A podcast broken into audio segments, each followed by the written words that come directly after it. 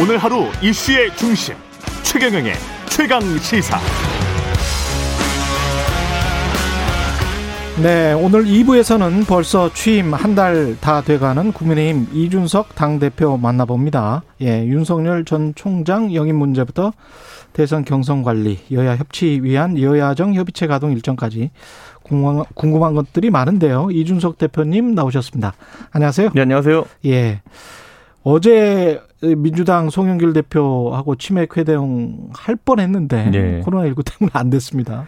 아무래도 저희가 이제 뭐 네. 방역에 협조해야 되는 취지로 그렇죠. 이렇게 좀 연기하게 됐습니다. 예. 그래가지고 저희가 지금 어 저희 당 대표 비서실장들끼리 음. 지금 뭐 그렇다고 해서 이게 늦어지지 않도록 빨리 만나자라는 얘기를 하고 있습니다. 근데 두 분, 아, 다른 분들도 이제 같이 있어야 되니까 그런 건가요? 그리고 뭐 저희가 만나다 보면 아무래도 네. 언론에 뭐 숨기는 것은 예의가 아니고 아. 언론의 취재 경쟁이 좀 있을 것이기 때문에 사람들이 많이 오니까. 예, 그래서 저희가 방역 때문에 좀 우려가 있어서 예. 연기를 좀 했습니다.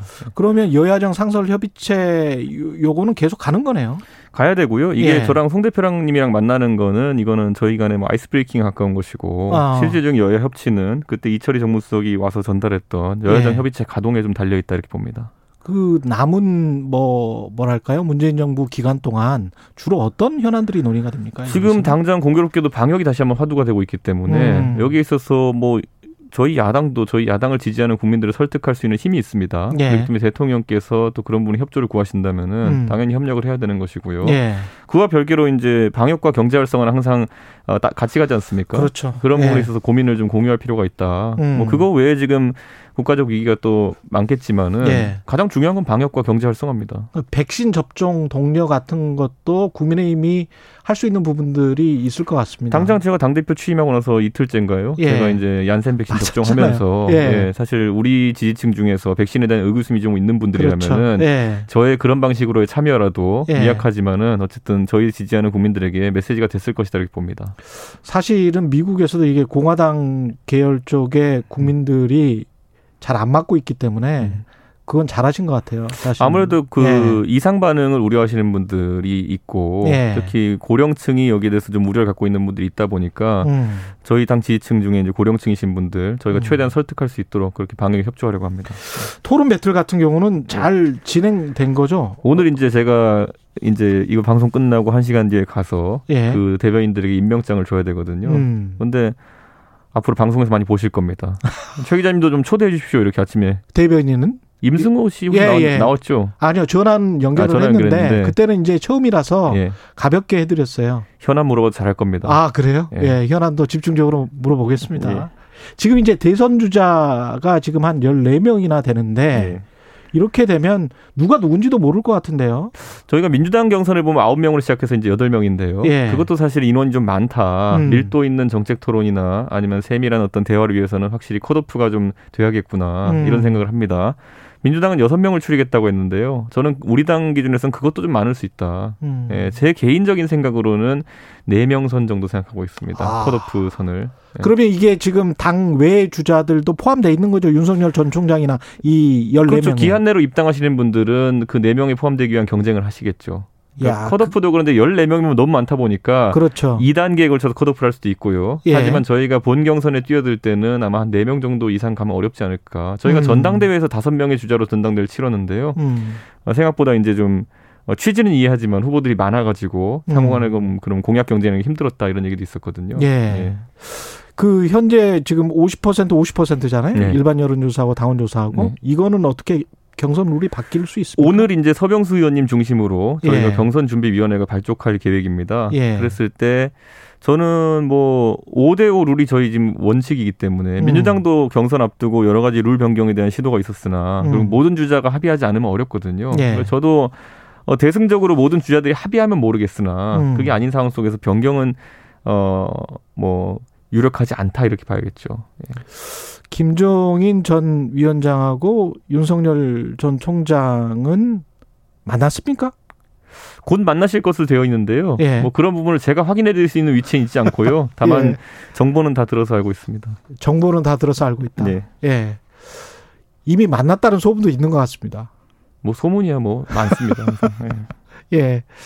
그 이분 이분들이 만약에 만났 만났다거나 아니면 앞으로 만난 만난다면 어떤 논의를 하게 되는 걸까요? 아무래도 윤 전 총장이 음. 지금 주변에 다양한 분들이 모여 있는 것 같습니다. 예. 제가 듣기로는 범야권의 인사와 더불어서 범여권에 예. 포함되는 인사까지 이제 같이 계시다고 했는데 예. 그러다 보니까 그게 또 아주 뭐 비빔밥 같이 잘 모여 있으면 또 모르겠으나 예. 서로 간에 좀 노선 경쟁이라는 게 있었던 것으로 보입니다. 음. 그렇기 때문에 김종인 위원장과 만약에 소통하는 관계로 가게 된다면은 그 범야권에서는 이분이 선거 좌장으로서는 거의 탑티어입니다. 음. 그렇기 때문에 범 야권과 함께 그 방향으로 행보한다는 것이 음. 지난번 출마 선언에 이어서 한 번 더 명확해지는 거 아니냐. 그 노선 정립이라는 측면에서 봤을 때 네. 어떻게 보세요? 그 대선 출마 선언문이라고 음. 하죠. 일단 예. 정치 선언문에 보면 어떻게 보면 이제 과거의 자유한국당 음. 같은 예. 그런 스탠스가 굉장히 많이 보였단 말이죠. 윤 총장의 지난번 이제 출마 선언이나 예. 질의응답을 보면은 어 그건 문재인 정부에 대한 비판 이런 것이 눈에 띄었고요. 그렇죠. 하지만 미래 비전이나 정책을 많이 보여주진 않았습니다. 예. 그런데 그건 저희가 좀 이해해야 될 부분인 게 뭐냐면요. 음.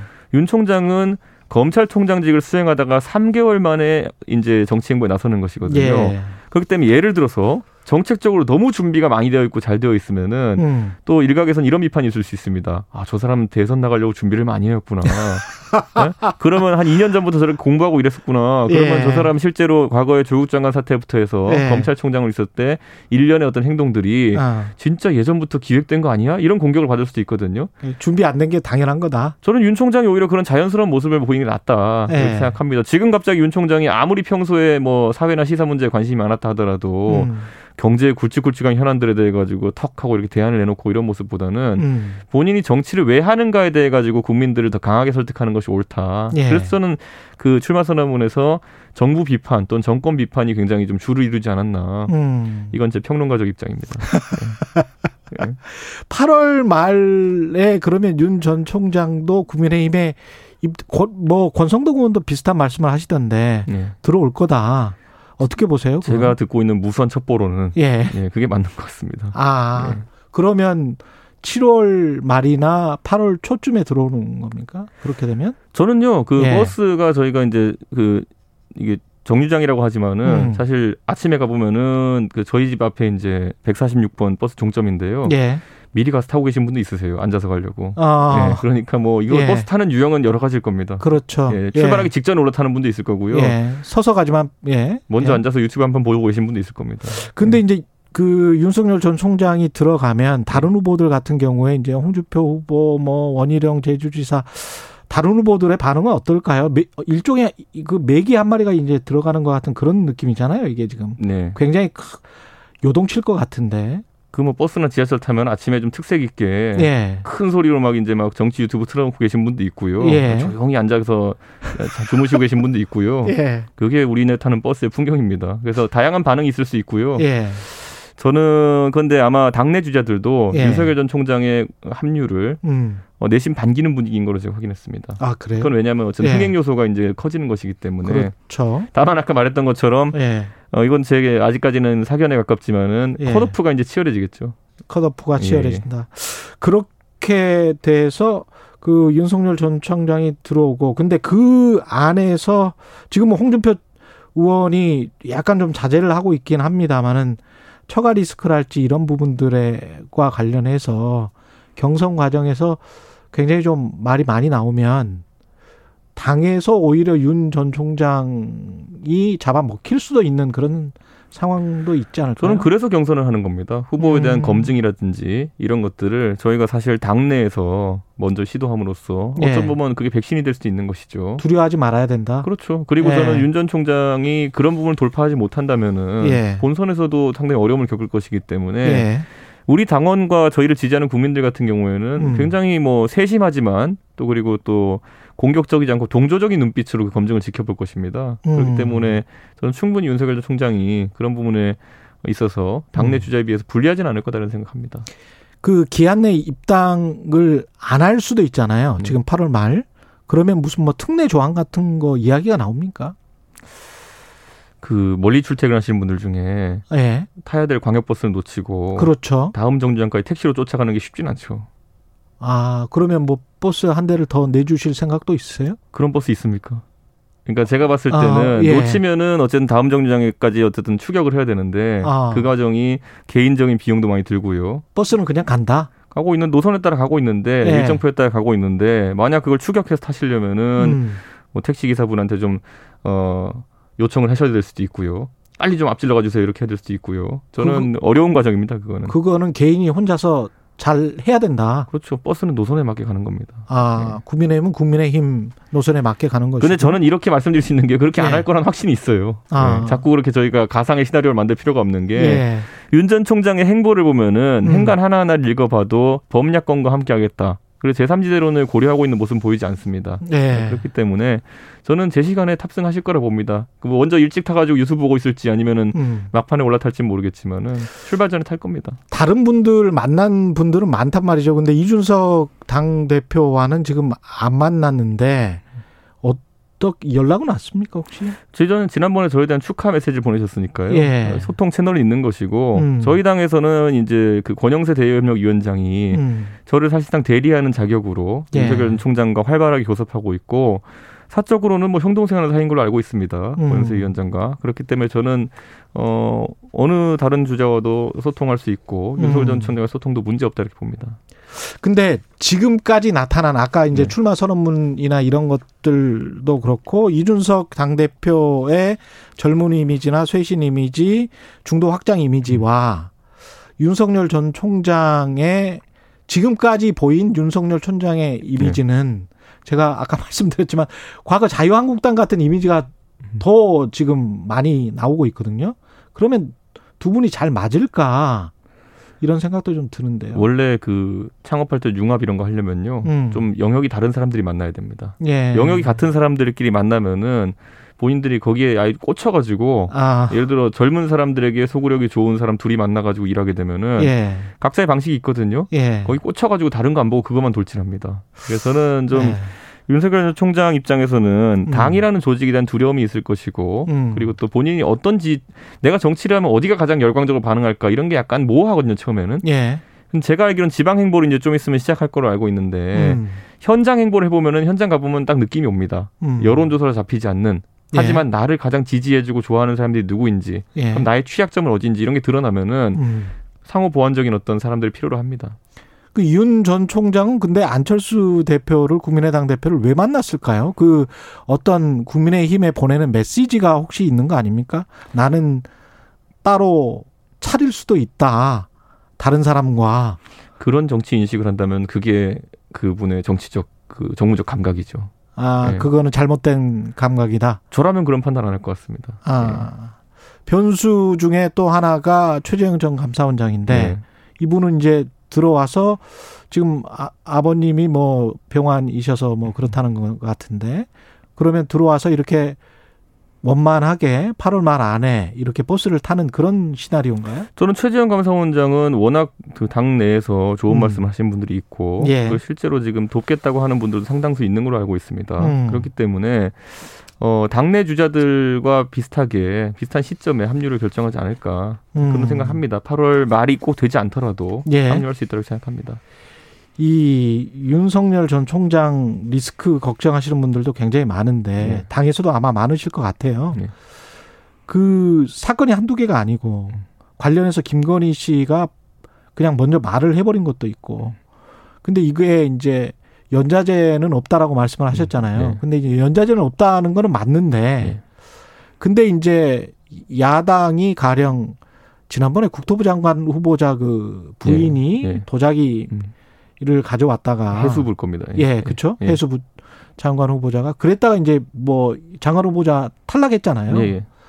어떻게 보면 이제 우리가 가지고 있는 도덕성이랄지 정치적인 기준은 그게 아니었거든요, 또.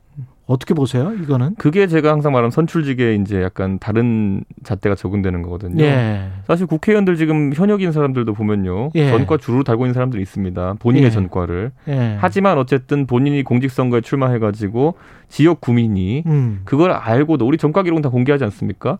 그걸 알고도 저 사람이 필요해서 우리 뽑았다. 그러면 그 다음에는 보통 그 부분에 대한 제기를 하지 않습니다. 음. 그러니까 윤석열 전 총장도 예. 이런 여러 가지 비판에 대해 가지고 대응을 해야 될 겁니다. 왜냐 예. 이게 자기 지지율 형성에 영향을 미치는 요소. 요소거든요. 근데 그렇죠. 최종적으로 이것을 이 모든 사건을 장모든 부인의 건이든 다 알고 만약에 유권자들이 윤석열 총장에 대한 지지를 거두지 않는다. 음. 그리고 나중에 혹시 최종적으로 당선된다. 그러면은 음. 이 문제는 평가를 받은 것을 볼 수 있는 거고요. 예. 다만 예전에 조국 전 장관 사태나 아니면 아까 언급했던 해수부 장관 사태 같은 경우에는 음. 이건 오히려 청와대의 판단이 컸던 겁니다. 음. 이거는 국민이 권위를 부여하기보다는 청와대에서 이분들의 전문성이나 실력을 바탕으로 임명한 것이잖아요. 음. 그러니까 임명을 했으나 이런 것 때문에 여론이 안 좋아지면은 청와대가 빼는 겁니다, 오히려. 예. 네, 그렇기 때문에 임명직과 선출직은, 선출직은 약간 다르고 다르다. 제가 이제 뭐 누굴 지적하고자 하는 게 아니라 네. 여당의 유력 대선 주자로 지금 나오신 분도 예. 전과가 한 세네 개 있는 분이 있는 걸로 알고 있습니다. 어. 예, 누군지 말씀 안 드릴게요. 예. 예. 누군지는 다 알 것 같은데요, 예. 사람들이. 그리고 그 예. 전과가 제가 봤을 때는 간단하지도 않은 전과들이다 이렇게 봅니다. 본인의 예. 전과인데도 불구하고. 예, 알겠습니다. 후쿠시마 오염수 방류 음. 관련해서 윤석열 전 총장이 이것도 좀 이상한 발언인데 과거에는 크게 문제 안 삼았고 정치적 차원에서 볼 문제가 아니다. 후쿠시마 오염수 방류를 그냥 용인하는 듯한 그런 이야기예요. 뭐 용인하지는 않겠죠. 그게 예. 이제 그 검찰 공무원일 때랑 예. 이제 정치인일 때 국민 여론에 반응하는 것들 이런 것들이 좀 달라야 되거든요. 음. 근데 아직까지 그걸 훈련하는 과정이 있다 보고 음. 후쿠시마 그 방류수 문제에 대해 가지고는 정치인으로 활동하기 위해서는 좀 더 엄격한 자세를 갖춰야 된다. 저도 음. 그런 생각을 합니다. 그러니까요. 이게 만약에 계속 논의가 이런 식으로 되면 그러면 그냥 일본 수산물 수입해도 괜찮은 거겠네? 이런 논의까지 가버리는 거잖아요. 뭐 저는 그 정도까지 심각한 판단을 했느냐, 예. 아니면 과거에 비해서 지금 양태가 바뀐 것을 단순히 지적했느냐, 뭐 음. 뭐 이런 정도일 텐데요. 국민 건강권이나 이런 문제 같은 경우에는 예. 일반적인 과학적인 상식이나 예. 아니면 뭐 판단보다는 조금 더 조심스럽게 접근해야 되는 건 맞다. 예. 최종적으로 어떤 뭐 합의가 이루어지거나 어떤 어. 국민적으로 이제 여론이 다시 바뀔 수도 있겠지만은 예. 그 전까지는 국민 건강권을 최우선에 두고 움직이는 게 맞다 음. 봅니다. 여성가족부 폐지는 음. 유승민 전 의원, 그다음에 하태경 의원, 네. 이준석 단 대표도 네. 지금 다 함께 말씀하시는 거잖아요. 그런데 저희가 원래 이걸 다 각자 다른 시점에 들고 나왔었어요. 이게 유승민 의원은 2017년 대선 뛰면서 벌써 그때 얘기했었고요. 아, 예. 저는 2018년에 이수혁 사태 이런 거 겪으면서 맞아요. 그 이쪽 이야기를 하기 예, 시작했고. 예. 하태경 의원은 최근에 여기 좀 꽂혔습니다. 음. 예, 그래가지고 뭐 제가 봤을 때는 시점마다 다르고 음. 어 다만 이게 제가 봤을 때는 좀 큰 틀에서 봤을 때는 음. 방만한 공무원 조직이나 정부 조직을 좀 어, 효율화하자라는 음. 것에도 이제 좀 있으면 대선 공약으로 방점이 찍힐 거거든요. 예. 원래 어떤 정부든지 집권하게 되면 정부 조직법을 개정합니다. 음. 그래서 MB는 이제 인수위 차원에서 다섯 개 부처를 원래 감축하겠다는 얘기를 했었어요. 예. 그때 MB는 작은 정부론에 가까운 이야기를 했기 때문에. 그렇죠. 예. 저는 그래서 우리 당의 대선 후보들 중에서도 아니 저희 당은 비빔밥 정당 하겠다고 했는데 음. 어느 누군가는 작은 정부론 을 얘기해야 되고요. MB 때 생각해 보면은 여성부나 통일부 같은 것들은 부처 규모가 굉장히 작고 음. 특수 목적형 이제 부처기 때문에 예. 오히려 힘이 약해서 그 업무들을 잘 추진 못한다는 얘기도 있습니다. 어. 그래서 이런 것들은 단순히 무슨 가족 오락관 여성팀 남성팀 하는 문제를 볼 것이 아니라 음. 국가의 정부를 어떻게 효율화할 것인가라는 관점에서 음. 각 대선 주자들이 경쟁적으로 내야 되는 대안이다 이렇게 봅니다. 근데 이렇게 하면 보통 여성부랑 통일부가 제일 먼저 공격당해요. 근데 이제 네. 여권에서는 그 전에 이제 기조가 있었기 때문에 네. 이대남의 분노를 이용하는 거 아니냐. 네. 그거 이용하지 말아라. 이런 약간 좀 포퓰리즘 같다. 이런 비판들이 나오고 있잖아요. 저는 오히려 민주당이 이대남한테 저렇게 얻어맞고도 계속 저러는 거 보면 무슨 신념이 있나 이런 생각도 합니다. 예. 뭐 뭐지 뭐 무슨 신념이길래 예. 저렇게 이대남에게 예. 공격받으면서도 그들의 목소리를 안 듣는 건지. 당 내에서도 사실은 여성 의원들 조수진 음. 의원이랄지 윤희숙 의원도 그렇게 좋게는 생각 안 하는 것 같은데. 저는 그렇게 생각합니다. 아까 예. 말했던 것처럼 어떤 여가부 폐지라든지 이런 것들이 음. 처음에는 굉장히 선동적으로 들릴 수 있겠지만은 음. 저는 결과적으로는 작은 정부론이라든지 예. 정부 효율화의 측면에서 탁실 특, 특임 부처들을 음. 좀 없애자는 취지로 간다 그러면은 음. 저는 광범위한 국민들의 지지가 있을 것이다. 있을 것이다. 이렇게 보고요. 아니 여성 가족부를 없앤다고 해서 무슨 여성들을 적대시하겠다 이런 거라고 받아들이면요. 음. 저는 그거는 굉장히 정치를 낮게 인식하는 것이다. 음. 이렇게 봅니다. 예전에 보면 그럼 통일부 없앤다 그랬을 때는 통일 안 하겠다는 얘기였겠습니까? 예. 그리고 이 가짜 수산업자 수산업 하시는 분들도 이제 불쾌해서 그냥 사기꾼이라고 불러라 네. 그러던데 이 사기꾼 사기범 김모 씨에 대해서 이 이름들이 좀 나오고 있잖아요. 네. 야권의 김무성 전 의원이랄지 주호영 의원 음. 이름이 좀 나오는데 이거는 어떻게 생각하세요? 정치하는 사람들은 민원이 있다 그러면 우선 다 네. 만날 수밖에 없습니다. 음. 그리고 뭐 누가 소개시키면 그 사람의 면을 봐서라도 만나거든요. 음. 그런데 그 다음에 그분들이 어떤 교류를 하면서 서로 어떤 도움을 주고받았는지 어떤 거래가 혹시 그렇죠. 만약 있었다면 네. 그렇다면 네. 그거는 살펴봐야 되는 것이고요. 음. 누가 누굴 만났다. 누가 누구랑 밥을 먹었다 이 정도로 지금 이제 흘러나오는 것들은 음. 국민들께서도 뭐 가려 들으셔야 된다 이렇게 생각하고요. 음. 왜냐하면 이런 그, 그, 그 업자라고 하는 분이 예. 굉장히 광범위하게 이제 활동하시는 것으로 알려 있는데 그럼 이런 분들은 보통 매일매일 술자리하고 식사자리 하거든요. 여러 인사들과. 어, 그런데 우리가 지금 듣고 있는 명단은 그중에 굉장히 선택적으로 발췌될 명단이 가능성이 높다. 음. 그렇기 때문에 우리 국민들께서는 어떤 음. 특정한 혐의나 아니면 유착 관계가 발생하는 것들에 대해 가지고 예. 아주 엄격한 잣대로 바라봐 주셔야 된다. 그렇게 생각합니다. 알겠습니다. 말씀 감사하고요. 국민의힘 이준석 대표였습니다. 고맙습니다. 저희 대변인들 좀 많이 불러 주세요. 예, 알겠습니다. 예. 많이 좀 출연해 주십시오. 많이 보내겠습니다. 예, 예, 고맙습니다. 예, 감사합니다. 예.